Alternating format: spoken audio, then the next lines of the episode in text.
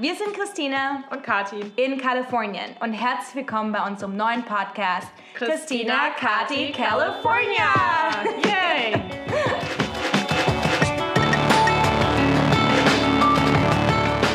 Genau, und wenn ihr schon mal vom Mythos Silicon Valley gehört habt und ihr wissen wollt, wie es hinter den Kulissen wirklich aussieht, dann hoffen wir, dass euch unser Podcast gefällt. Wir tauschen uns aus über aktuelle Trends und wie wir hier leben und gründen. Also lasst uns wissen, was euch interessiert und dann sprechen wir drüber. Genau. Viel Spaß. ja, okay.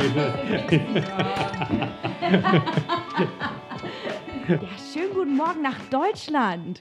Ihr seid bei Christina Kati California. Ich bin Christina, neben mir sitzt Kati und wie immer geht es bei uns um das Gründen und Leben im Silicon Valley. In dieser Folge geht es vor allem um ein Thema, das äh, nicht nur von Elon Musk und Stephen Hawking oft diskutiert wird, äh, sondern auch von unserem heutigen Gast Olaf Groth. Es geht um AI und künstliche Intelligenz. Hallo Olaf. Hallo Kathi, hallo Christina, herzlichen Dank, dass ihr mich da habt. Ich stelle dich mal ganz kurz vor, für alle, die dich noch nicht kennen. Gerne, ja. Ähm, Olaf ist Professor an der Health University, ist Managing Partner bei Cambrian ähm, und Co-Autor von einem Buch, äh, Solomon's Code. Und hier geht es nämlich auch um die künstliche Intelligenz. Ähm, magst du so ein bisschen erzählen, wie es zu dem Buch gekommen ist? Gerne, ja. Äh, das Buch kam zustande dadurch, dass ähm, ein guter Freund von mir, der Marc Netzberg, der auch mein Co-Autor ist, und ich uns vor zwei Jahren getroffen haben. Er kam gerade ähm, aus einem Startup, was er erfolgreich an Amazon verkauft hatte und überlegte sich, was mache ich jetzt äh, mit der nächsten Phase meines Lebens. Ähm, ich war gerade dabei, äh, Projekte für Cambrian äh, zu definieren und hatte mir überlegt, ein Buch zu schreiben über Artificial Intelligence. Ähm, und äh, er sagte, Mensch, ich auch. ähm, er ist von Hause aus auch, auch äh, hat an der Harvard-Uni promoviert und von da hatte er den technischen Hintergrund. Ich brachte so ein bisschen den wissenschaftlich-politischen Hintergrund mhm. mit, also High-Level-Strategies und Themen und so weiter global. Und dann haben wir uns überlegt, Menschen, lass uns das doch zusammen machen, denn, ähm, denn das ist ja ziemlich komplementär. Ne? Ähm, die, die ähm, äh, ich denke, der Anstoß war der, dass wir, dass wir gesehen haben, dass diese KI-Geschichte ja total überhyped ist, wie man hier sagt. Also ne? KI, künstliche Intelligenz. K künstliche Intelligenz, genau. Artificial Intelligence. Ne? Jeder guckt sich gerne Science-Fiction-Filme an ja. ähm, und ähm, da wird die Sache ziemlich dystopisch dargestellt, ja? Äh, oder aber andersrum utopisch und äh, das sind alles so Zukunftsvisionen 50 bis 70 Jahre raus und das ist ja auch alles ganz interessant und unterhaltsam, aber es ähm, blendet einen eigentlich äh, für das, was wirklich vor sich geht im Moment. Und da mhm. haben wir mhm. gedacht, das müssen wir eigentlich mal darstellen. Und zwar nicht nur, was Amerika angeht, sondern global. Mhm. Äh, denn es gibt eine ganze Reihe von äh, Büchern über künstliche Intelligenz, aber keine, die auch so ein bisschen die globalen Entwicklungen darstellen. Ja? Und dann natürlich der Ansatz, Ethik mit Technologie zu verbinden. Ja. Also diese, die, das stellt das Buch so ein bisschen raus. Ähm, Vielleicht vorab, siehst du dich eher als Kritiker von künstlicher Intelligenz? Also bist du eher auf der dystopischen Seite oder sagst du, das ist alles ganz super ähm, und wir müssen da weiter investieren und am Ball bleiben und überwiegend wird es Vorteile haben? Ähm, kannst du dich da irgendwo auf diesem Spektrum einordnen? Ja, also netto sind wir Optimisten. Ähm, allerdings, allerdings. Das ist so undeutsch. ja, ja, so undeutsch, genau. ja, das Deutsche, das kommt dann aber auch raus, weil wir, weil wir schon gesagt haben, wir müssen aber auch kritisch reflektieren. Ne? Also so diese alte Silicon Valley-Schiene, jetzt machen wir mal Disruption ähm, mhm. und, und, und zerstören und irgendwie wird sich das schon wieder aufbauen lassen in was Besseres, das funktioniert nicht mehr. Äh, und ähm, also im Zeitalter der künstlichen Intelligenz, äh, wo wir also zunehmend mit dieser Technologie in die Köpfe der Menschen reingehen, äh, sind diese Disruptions sehr schwerwiegend. Und deswegen müssen wir, müssen wir kritisch reflektieren, haben wir gesagt, also das können wir hinkriegen, wenn es auf der Schiene bleibt, aber das müssen wir managen, das müssen wir formen. Und da müssen wir mit Governance auch gucken, dass wir das so hinbiegen, dass es wirklich zum Nutzen der Menschen ist. Ja, und wie sieht denn das Hinbiegen aus? Also was sind jetzt konkrete äh, Solutions von deiner Seite? Ja, also da gibt es, da gibt es so einige ähm, auf verschiedenen Levels. Ne? Also zum einen natürlich das, was die Europäische Union gerade schon gemacht hat mit der European Data Protection Directive, GDPR, mhm. ähm, die äh, das Ganze von oben herab reguliert. Ja? An und für sich hat die auch ein gutes Signal gesendet, auch hier in Amerika und weltweit, ähm, extraterritorial. Ne? Mhm. Äh, das sagt man ja sonst ganz gerne den Amerikanern nach. Diesmal haben es die Europäer gemacht. Also auch in Amerika halten sich große Konzerne jetzt an diese GDPR.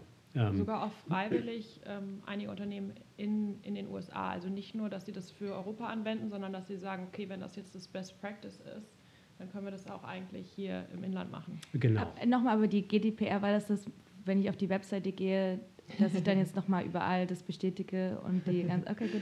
Genau. So, das, sieht das, das dann in der Anwendung Great. aus.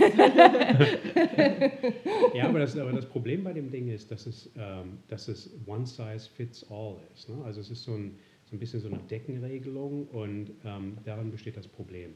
Denn wenn wir das überregulieren, ähm, äh, dann äh, haben wir eventuell nachher das Problem, dass die kleinen Start-up-Unternehmer sich nicht mehr dran trauen, auch gerade in Europa. Ja. Na, und man, man, muss einfach applikationsspezifisch regulieren und das tut die GDPR im Moment noch nicht. Das ist ein guter erster Schritt, aber zu breit und zu heavy-handed, zu schwere Hand. Ja. Deswegen meinen wir also, dass die, an, die anderen Levels wären halt, dass wir äh, auf dem Industrielevel selbst regulieren müssen. Da kann man einmal so ein Modell wie die FDA, also die amerikanische Gesundheitsagentur, ähm, die äh, Medizin, ähm, äh, Nahrungsmittel und so weiter reguliert, als Modell nehmen. Ja, denn die regulieren ja Medikamente zum Beispiel auch. Und teilweise funktioniert dieser Code, diese Algorithmen genauso wie ein Medikament. Ja, sie gehen in unseren Kopf und verändern unsere Denkweise. Und das Dritte ist, dass wir äh, Verhaltenskodex brauchen für Programmierer, natürlich auch für Management im Unternehmen. Das muss also vom, vom Vorstandslevel bis runtergehen auf die Programmierer. Ja. Also ich denke, diese Levels, die müssen zusammenkommen und daran arbeiten wir und daran haben auch äh, Unternehmen Interesse, sowohl hier in Amerika als auch in Europa. Ja, also wir haben Klienten auf beiden Seiten. Wie sieht das mit Asien und China aus? Glaubst du, die beteiligen sich an so einem globalen Ethikgremium? Es ist eine, eine, eine tolle Frage, denn, äh, die, denn darin besteht das Problem. Ja? Wir haben eine fundamental andere Auffassung mhm. äh, äh, zwischen westlicher Mentalität und östlicher Mentalität. Ich, das ist natürlich jetzt übergeneralisiert. Aber die Chinesen haben eine ganz andere Auffassung, ähm, basierend auf einem ganz anderen Wertesystem. Ne? Die ähm, sehen Stabilität und Solidarität ähm, zur Regierung als äh, essentielle Werte an.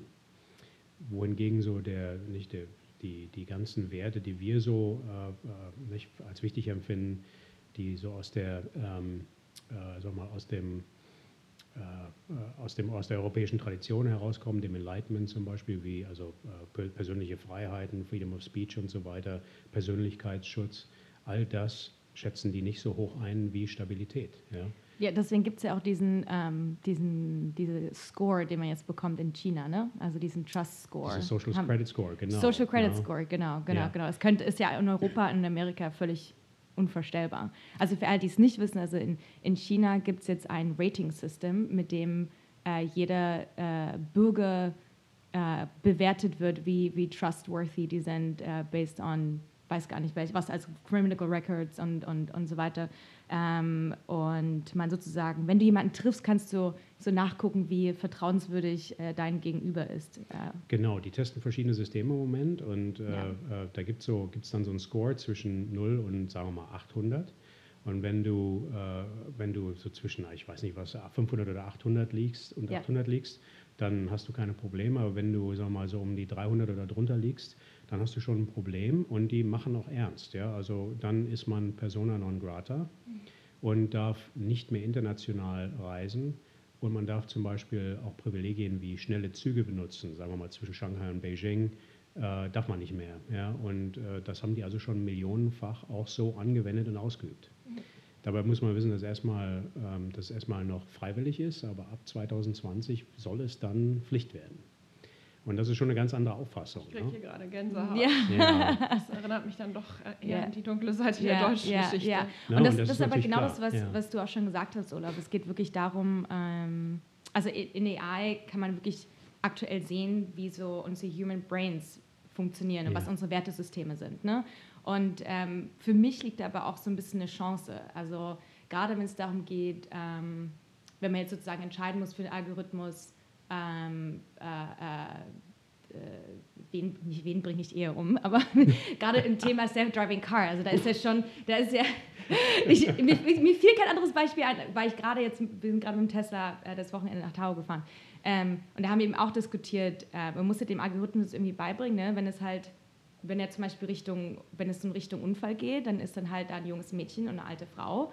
Dann muss man dem Algorithmus ja beibringen, worauf er halt optimiert. Ne? Und das sind so diese ganzen super schwierigen ethischen Fragen, mit denen wir uns jetzt gezwungen sind, auseinanderzusetzen. Weil ja. in der Vergangenheit gefühlt ähm, haben, denken wir mal alle, wir sind ja so unbiased und, ähm, und, und es sind alles diese natürlichen ethischen Gesetze. Und jetzt, da wir das eine Maschine beibringen müssen, müssen wir uns als Humanity auch erstmal zusammensetzen und irgendwie gucken, ja, wie kann man, wie kann man denn sowas überhaupt strukturieren? Genau, und das geht ganz, ganz schwer ne? zwischen Gesellschaften, auch innerhalb von Gesellschaften, ganz, ja. ganz schwer zu machen. Ja. Und da muss man sich auch überlegen, man verändert sich ja selber. Ne? Also das ist ja kein statisches Bild, mhm. was da mhm. entsteht. Das heißt, ja. sonst könnte man ja sagen, hier, füll, füll mal diese, dieses Formular aus und dann weiß das Auto nachher irgendwann, wenn man das einspeist, wie man denkt und welche Werte man hat, welche ja. Prioritäten. Ja. Aber die Prioritäten, die ändern sich. Mhm. Das heißt, wenn ich das Auto einmal kaufe und sag mal, ich habe das Ding vielleicht sieben, acht Jahre, dann verändert sich mein, mein Wertegefüge innerhalb dieser sieben bis acht Jahre, meine Prioritäten. Das hat damit zu tun, genau. ob ich, ob, was weiß ich, ob ich, ob ich heirate, ob ich Kinder habe,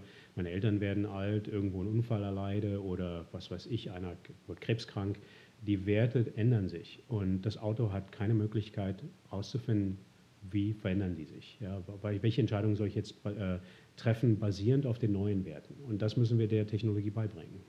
Gebe ich dir absolut recht. Und eine Sache, die äh, mir auch einfach als Frau halt wichtig ist, dass, ähm, und auch, äh, das ist einer der Gründe, warum ich mich auch fürs Programmieren entschieden habe, ist, dass wir einfach auch mehr Diversity brauchen für die Leute, die einfach solche Algorithmen auch trainieren. Ja. ja. Ähm, da gibt es so Beispiele wie eben ähm, äh, äh, Image-Vergleich, ähm, Vergleichsalgorithmen, wo eben entschieden wird, was wer jetzt gut aussieht und wer schlecht aussieht. Und da kann man wer überhaupt sehen, aussieht. Wer überhaupt aussieht, genau, genau. Ja. genau. ähm, das um das zu erklären, dass das, ähm, ich glaube, das gab ein, ich weiß gar nicht, welche Anwendung das war, aber Afri Afroamerikaner ähm, ich glaube vor allen Dingen Männer, wurden nicht von so Foto-Apps oder Fotobewarbeitungs-Apps erkannt. Überhaupt erkannt, ähm, ja. Also so ja. Der, der weiße Mann war so der am deutlichsten sichtbar und andere wurden gar nicht als Mensch überhaupt wahrgenommen. Ja, da gibt es unzählige Beispiele. Ja. Ne? Äh, also ja. die ganzen Internetfirmen haben alle Fehler gemacht und haben das mhm. auch schnell eingesehen und versuchen das jetzt zu ändern in Eile, in großer Eile. Ja? Aber diese Vorurteile, die sind eben in den Köpfen dieser Programmierer drin, die sind auch teilweise in diesen Datensets drin, auch wenn der Programmierer gar nichts dafür kann mit seinem Algorithmus.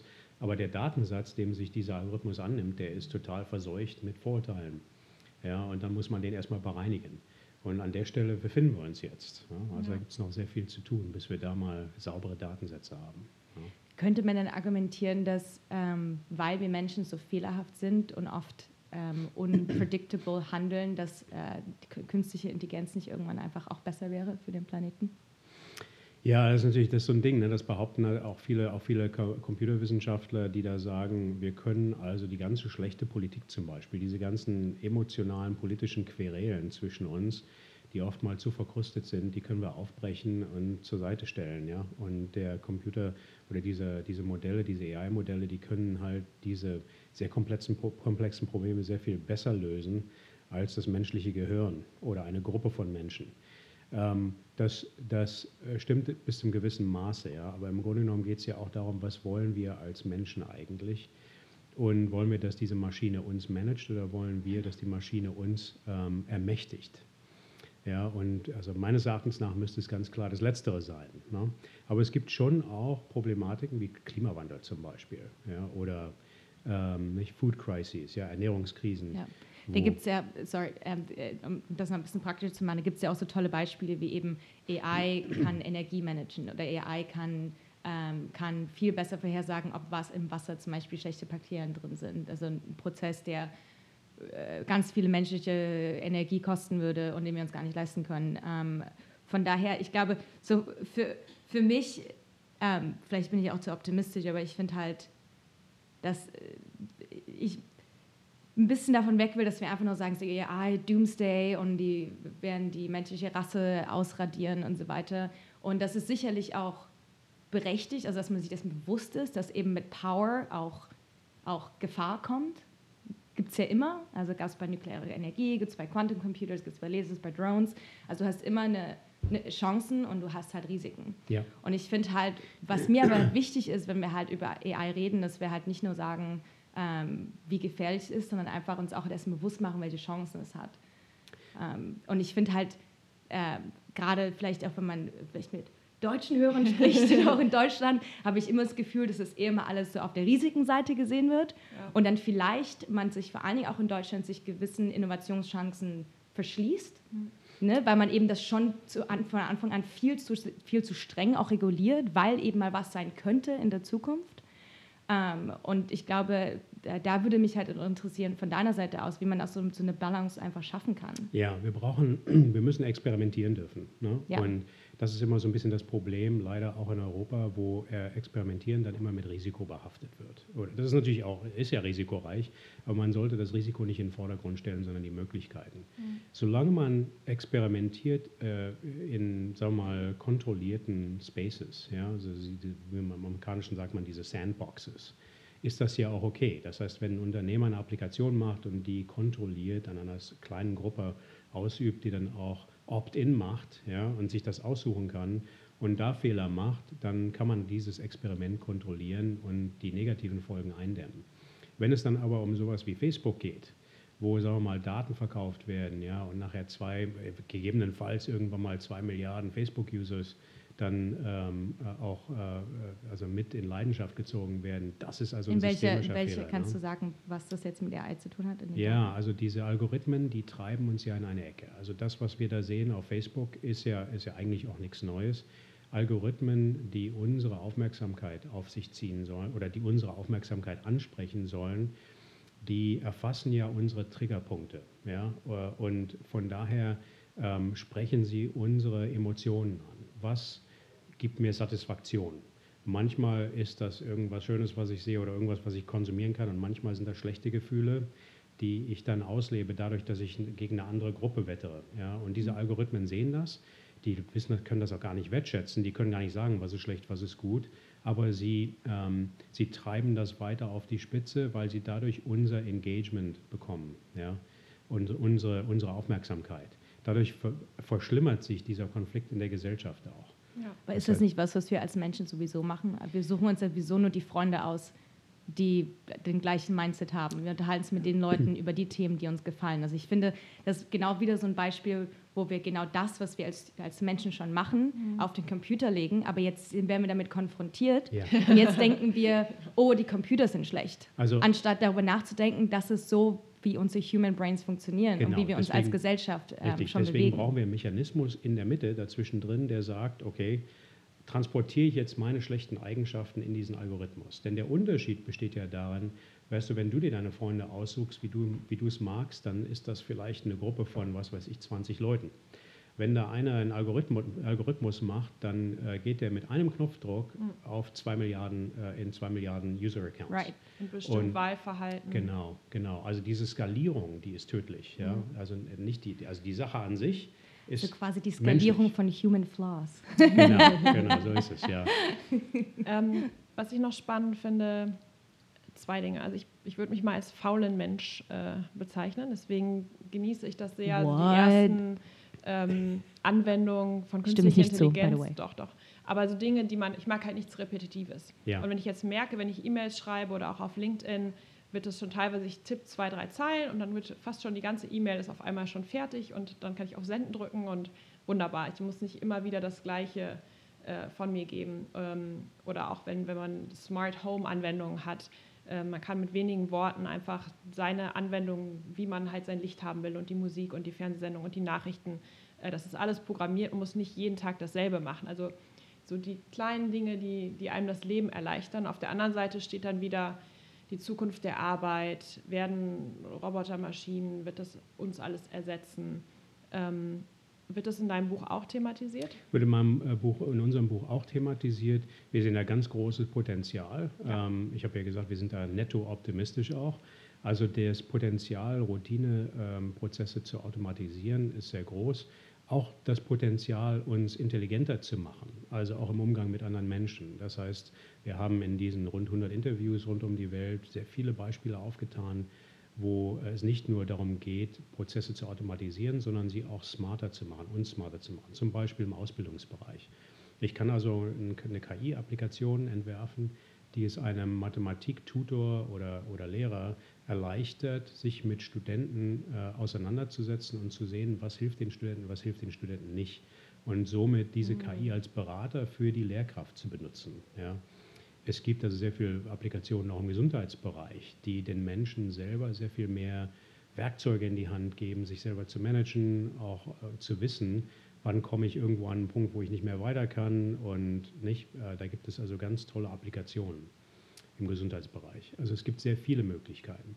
Zum, äh, zum Thema der Arbeitsplätze würde ich sagen, ähm, diese ganzen Hiobsbotschaften, dass also was weiß ich, 40 Prozent aller Jobs bis 2030 äh, den Bach runtergehen, ähm, kann ich nicht bestätigen. Wir sind da in einer Arbeitsgruppe an der Uni Berkeley, wo ich eine, eine, eine Gastwissenschaftlerrolle ähm, innehabe. Das Ding heißt Working in the Era of, tech, of, uh, smart, um, of smart, Tools and Systems. Mhm. Ähm, und ähm, dort haben wir also, arbeiten wir im Moment an einer, einem neuen Assessment dieser Lage. Wir denken, ähm, dass ein bestimmter Prozentsatz aller Jobs, äh, also diese Tätigkeiten, die ich innerhalb dieser Jobs ausübe, dass die automatisiert werden. Und dass wir das aber auch steuern können. Was genau wird automatisiert? Wir müssen uns halt nur genau ansehen, was wir wollen. Und daran besteht das Problem. Die Menschen nehmen die KI einfach so als, naja, das ist so ein Phänomen, das passiert jetzt, davor haben wir Angst, jetzt müssen wir eine Mauer bauen. Ja? Wenn wir aber uns diese Sache genau analysieren und sagen, was wollen wir eigentlich damit, welche Zukunft wollen wir, dann können wir diese Zukunft auch formativ selbst mitgestalten. Und da müssen wir hin. Und da ist oftmals dann äh, die Sache, dass wir keine richtigen Führungspersönlichkeiten haben, die sich dieser Sache proaktiv annehmen. Also sowohl in Amerika als auch in Europa. Ja, und da müssen wir mehr tun. Wie machen wir das? Ja, also ich meine, zum einen, ähm, nicht, also bei Cameron zum Beispiel unterhalten wir uns sehr viel mit Firmenlenkern, mit äh, C-Level-Management auch, die, äh, und da, das ist jetzt nicht jedes Unternehmen, das da progressiv ist, aber es gibt schon viele progressive Unternehmen, die sagen, äh, wir wollen nicht zum nächsten Facebook werden, äh, sondern wir, sind, wir, möchten, wir möchten ethisch sauber Dienstleistungen anbieten. Erzähl uns mal, wie machen wir das? Ja? Und da haben wir also gerade sehr spannende Dialoge in Europa, auch hier, auch hier in Amerika. Zum anderen müssen wir die Politiker dazu treiben, dass sie sich der Sache annehmen. Ne? Also anstatt sich nur laufend damit zu beschäftigen, mit, mit Immigration zum Beispiel und da negative äh, Energie zu erzeugen, sollten wir uns viel lieber damit beschäftigen, wie Leute in Zukunft Geld verdienen, wie sie miteinander umgehen, ja, wie die Gesellschaft funktioniert, wenn wir mehr Automatisierung haben. Das heißt, wir müssten eigentlich jetzt hier in Amerika, müssten wir an unsere Kongressabgeordneten drangehen, an deutsche Bundestagsabgeordnete und, und denen sagen, macht das mal zur Priorität. Also ich habe auch mich mit Leuten im Kanzleramt getroffen und anderswo in Berlin, habe denen auch gesagt, das muss eigentlich hohe Politik werden. Ja, ja. Und ich denke, so langsam kommt das. Die deutsche Regierung hat ja jetzt auch eine neue KI-Strategie vorgestellt. Ach wirklich? Ja, die ist noch nicht perfekt, aber die ist schon mal sehr kannst gut. Du, kannst du kurz zwei Sätze dazu sagen? Ja, also die haben, die haben äh, sich nur hingesetzt und gesagt, guck, wir sind jetzt spät dran, aber äh, das soll nicht heißen, dass wir nicht, nicht äh, schnell und auch gut aufholen können. Und diese Strategie, die vereint also sicherlich Wissenschaft und Technologieförderung, aber auch Start-up-Förderung äh, und äh, ethische, äh, also Förderung von ethischer Anwendung der KI fand ich eigentlich sehr gut, sehr interdisziplinär und fast einzigartig in der Welt. Ja, also vom Ansatz wie, her schon mal Wie steht gut. das? Ich weiß ja, Obama hatte ganz hatte so eine ganz spezielle KI-Strategie. Wie ist ja. das ein Vergleich oder war das vielleicht auch Vorbild? Obama war, an der, war auf der gleichen Schiene und ist dann natürlich gegangen, ja, und jetzt funktioniert in Amerika, also was die KI-Strategie äh, angeht, fast nichts. Ja, ja, gar nichts. Ja, ja also zumindest nicht öffentlichkeitswirksam. Nicht mit Trump, ja. Und das muss sich ändern und ich denke, die deutsche, die deutsche Strategie ist da schon mal ein sehr viel konstruktiverer Ansatz. Hört, ich hört, sehr eine, gut. Ähm, um mal ein bisschen das Thema von, von dem Buch und von unserer Diskussion ein bisschen persönlicher zu machen. Ja, gerne. Ähm, ich glaube, Olaf, als wir uns das erste oder zweite Mal gesehen haben, waren wir im Konsulat mhm. ähm, und du hast von deinem Urlaub erzählt. Und zwar warst du nicht irgendwie auf Hawaii oder Bali, ähm, sondern du hast deine Familie quasi mitgenommen und bist so ein bisschen durchs Land gereist, ähm, um auch äh, quasi Amerikaner quasi in, in der Mitte des Landes kennenzulernen. Ja. Ähm, und das finde ich auch irgendwie, also es hat mich sehr beeindruckt und das ist auch so ein bisschen was, was vielleicht jeder von uns auch machen kann, der, der in seiner Bubble in Berlin sitzt oder in seiner Bubble hier im Silicon Valley. Magst du darüber kurz was erzählen? Ja, gerne. Wir, haben, äh, wir reisen ja, ich habe eine Familie hier, wir, wir, leben hier in, in, der San Francisco Bay Area in Berkeley und ähm, nehmen normalerweise jeden Urlaub, äh, also dazu war, nach Europa zu gehen, weil ich dort natürlich noch viele Freunde und Familie habe. Und dieses Mal, gerade nach der Trump-Wahl, äh, vor ein paar Jahren haben wir uns dann gesagt, eigentlich müssten wir uns wieder mit Amerika auseinandersetzen und auch unseren Kindern äh, zeigen, äh, wie das wirkliche Amerika aussieht. Und dann haben wir dann, ich habe dann in New York lernen müssen, bin nach New York geflogen mit der Familie und nachdem dann mein, meine, meine, mein Kurs abgeschlossen war, haben wir uns ein Auto gemietet und sind äh, quer durchs Land zurückgefahren nach San Francisco, haben dann auch ähm, ganz äh, entschlossen nicht nur die Highways befahren, sondern sind auf Landstraßen um, über Umwege, über auch kleine Dörfer gefahren, haben uns dort mit Menschen unterhalten, haben uns äh, lokale Ortsfeste angeguckt und, und versucht, Verbindungen aufzunehmen und die Menschen besser zu verstehen, gerade die Leute, die Trump gewählt haben. Mhm. Und das war eine sehr erstaunliche Erfahrung. Also ich kann da jetzt nicht sagen, dass es alles statistisch nun äh, mhm. sauber erfasst, erfasst ist, aber die, die Menschen, ich habe eine ganz andere Wertschätzung für die Leute, die Trump gewählt haben. Und ähm, ähm, das wird oft so sehr negativ alles dargestellt, ne? die beiden Küsten gegen den Rest des Landes, ja. blau gegen rot. Ja. Wenn man sich aber einmal mit den Menschen auseinandersetzt, die Schmerzpunkte versteht, den Verdruss versteht, den sie vorher mit den ganzen äh, Administrationen hatten, ob das nun Republikaner oder Demokraten waren, spielte gar keine Rolle. Die fühlten sich alleine gelassen, die fühlten sich versetzt, die fühlten sich ähm, zurückgelassen von den, von den Ost- und Westküsten-Eliten. Und das war ein Warnsignal. Ja? ja. Dass das vielleicht äh, nicht gut umgesetzt worden ist, steht, ist, steht außer Frage. Aber das hat also uns und unseren Kindern sehr viel beigebracht und auch sehr viel Empathie mitgegeben äh, nun gibt es da Rassismus und so, das kann man nicht gutheißen, kann man auch nicht drüber wegreden. Das muss man verdammen äh, aufs Schlimmste, aber äh, ich denke, damit darf man nicht anfangen. Man muss erst versuchen, die Menschen zu verstehen. Ja, und da haben wir zumindest mal einen Anfang gemacht. Mhm. Das war ja, also wie du es gerade geschildert hast, relativ kurz nach der Wahl oder nach, der, nach dem Amtseintritt. Ähm, glaubst du, wenn du die Reise jetzt nochmal oder vielleicht in einem halben Jahr machen würdest, dass vielleicht einige Menschen nicht nochmal Trump gewählt hätten, dass sie vielleicht enttäuscht wurden? Das glaube ich ganz bestimmt. Da gibt es natürlich einen harten, einen harten Kern, sagen wir so 30 Prozent seiner Wählerschaft, mhm. um die er sich ja auch sehr in Anführungsstrichen gut kümmert, ne, mit allem möglichen ähm, ähm, äh, Molotow-Cocktails, die er da nun verbal schmeißt und die er anspricht, weil er die braucht. Ähm, aber der Rest, der hat sich die Sache, glaube ich, angesehen und sagt, also so, so wollen wir es eigentlich auch nicht. Ja. Ähm, jetzt müssen wir mal sehen, was bei der nächsten Wahl daraus wird. Aber jetzt haben wir ja erstmal bei den Kongresswahlen schon gesehen, dass er da einen Warnschuss vor das Bug gesetzt bekommen hat oder vor den Bug und das war ja auch gut. Also ich denke schon, dass sich die Lage da auch langsam noch ändert. Und wir haben es im Vorgespräch, also bevor wir das Mikrofon angeschaltet haben, ähm, ein bisschen unterhalten. Ähm, Olaf, du bist ja auch doppelter Staatsbürger. Ja. Das heißt, du durftest auch wählen und deine beiden Töchter wachsen quasi ähm, bilingual auf, wahrscheinlich auch in, in zwei Kulturen. Ähm, also siehst du dich noch länger hier und was, was wünschst du dir so ein bisschen für die Zukunft? Ja, ich denke, ich, also ich bin hier, um zu bleiben. Mhm. Ähm, mein Heimathafen ist jetzt die San Francisco Bay Area. Ähm, ich muss dazu aber auch sagen, und das empfinden meine Töchter überraschenderweise auch nicht anders, ähm, dass ich mir ein Leben ohne dieses Transatlantische gar nicht vorstellen kann. Das heißt, ich gehe sehr oft nach Europa, also bestimmt sechs, sieben Mal im Jahr und davon oh, vielleicht wow. drei oder vier Mal nach Deutschland. Ja. Und würde Wo kommst das du her aus Deutschland? Ich, ich komme vom Niederrhein, Nettetal an der holländischen Grenze, also zwischen Düsseldorf und der holländischen Grenze. Düsseldorf. Ja, Rhein. Sehr gut. Ja, Düsseldorf.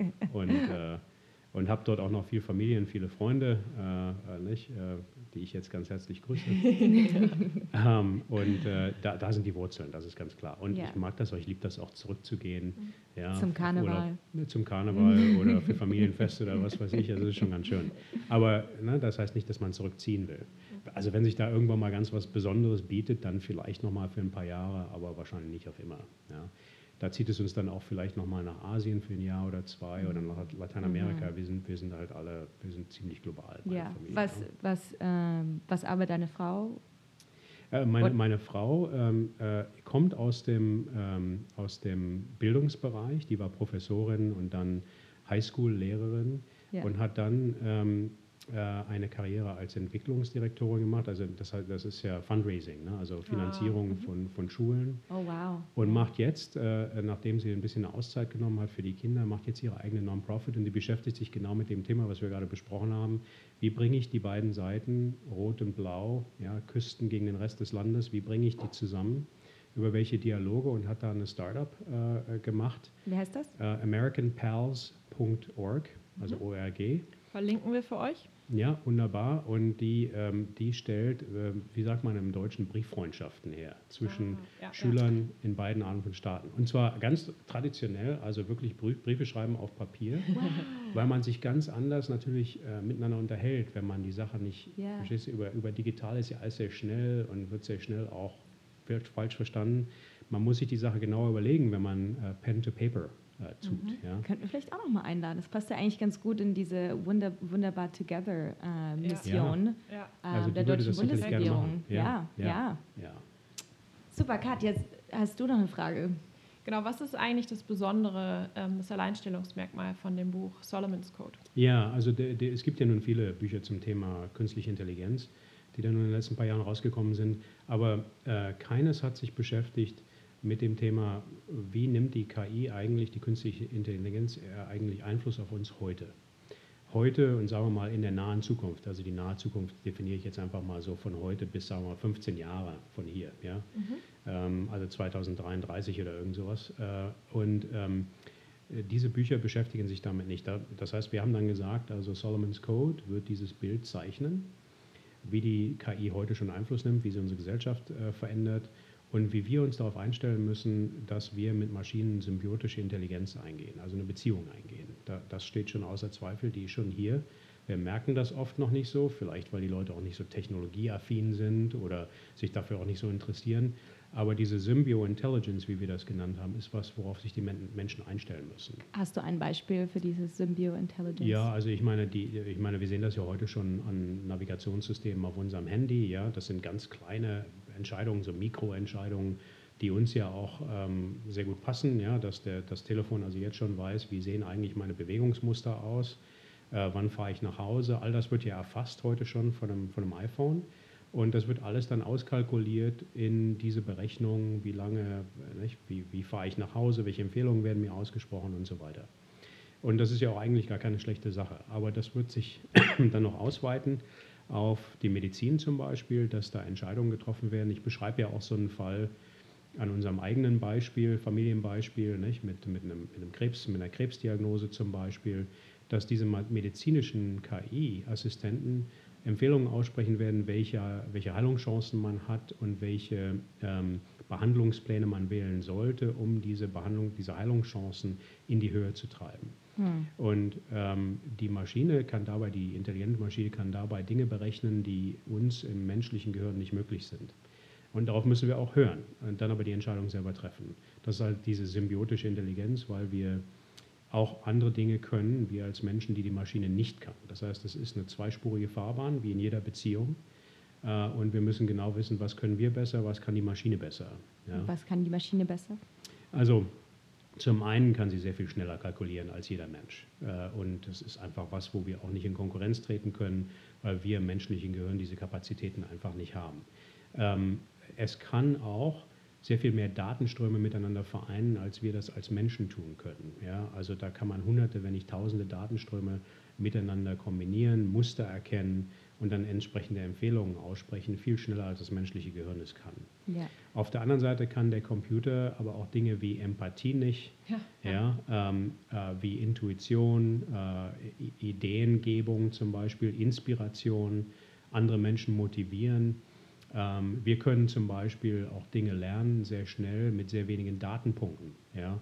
Also es braucht eigentlich nur, nur einmal, dass sich das kleine Kind die Hände verbrennt am Herd, bis es einsieht, dass das keine, kein guter Move war. Ja. Ähm, Die wohingegen, Maschine verbrennt sich öfter die Finger. Genau, die Maschine braucht also größere Braucht Daten. unglaublich viele Daten, genau, Ja, genau. richtig, ja. Das heißt, deine Empfehlung wäre, die Maschine denken lassen, die, die Maschine sollte eine Empfehlung geben und dann die Menschen entscheiden dann über die, Die Menschen Empfehlung. sollten entscheiden, sie sollten auch kritisch reflektieren. Funktioniert Schade. die Maschine richtig? Handelt sie in meinem Interesse? Welche anderen Interessen stehen dahinter? Sind da eventuell, was weiß ich, Versicherungen oder kommerzielle Betreiber mhm. dahinter, mhm. die mich in eine bestimmte Richtung drängen wollen?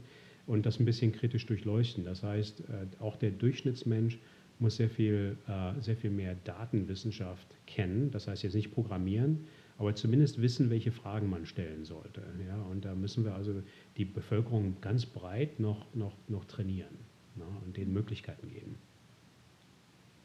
Super, spannend. Hast du noch, was möchtest du denn unseren Hörern in Deutschland mitgeben? Und auch Hörer von hier übrigens.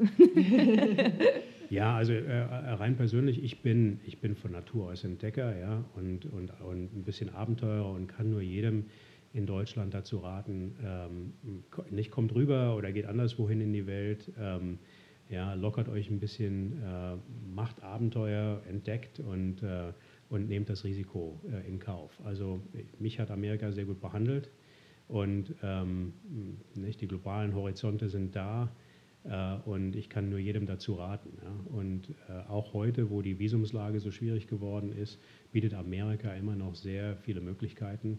Man muss halt nur wollen, man muss sich durchsetzen können ja, und nicht aufgeben und auch wenn die Offiziellen sagen, geht nicht mehr, es geht immer irgendwas in Amerika, wenn man sich anstrengt, wenn man Freundschaften schließt, wenn man auch ein bisschen mit, ähm, na wie sagt man, Humility, mit, mit ein bisschen ähm, Bescheidenheit. Bescheidenheit auch rüberkommt und sagt, Mensch, äh, vergesst mal die Politik da in Washington, aber es geht mir um die Menschen im Land, dann öffnen sich immer, immer Türen in Amerika. Ja?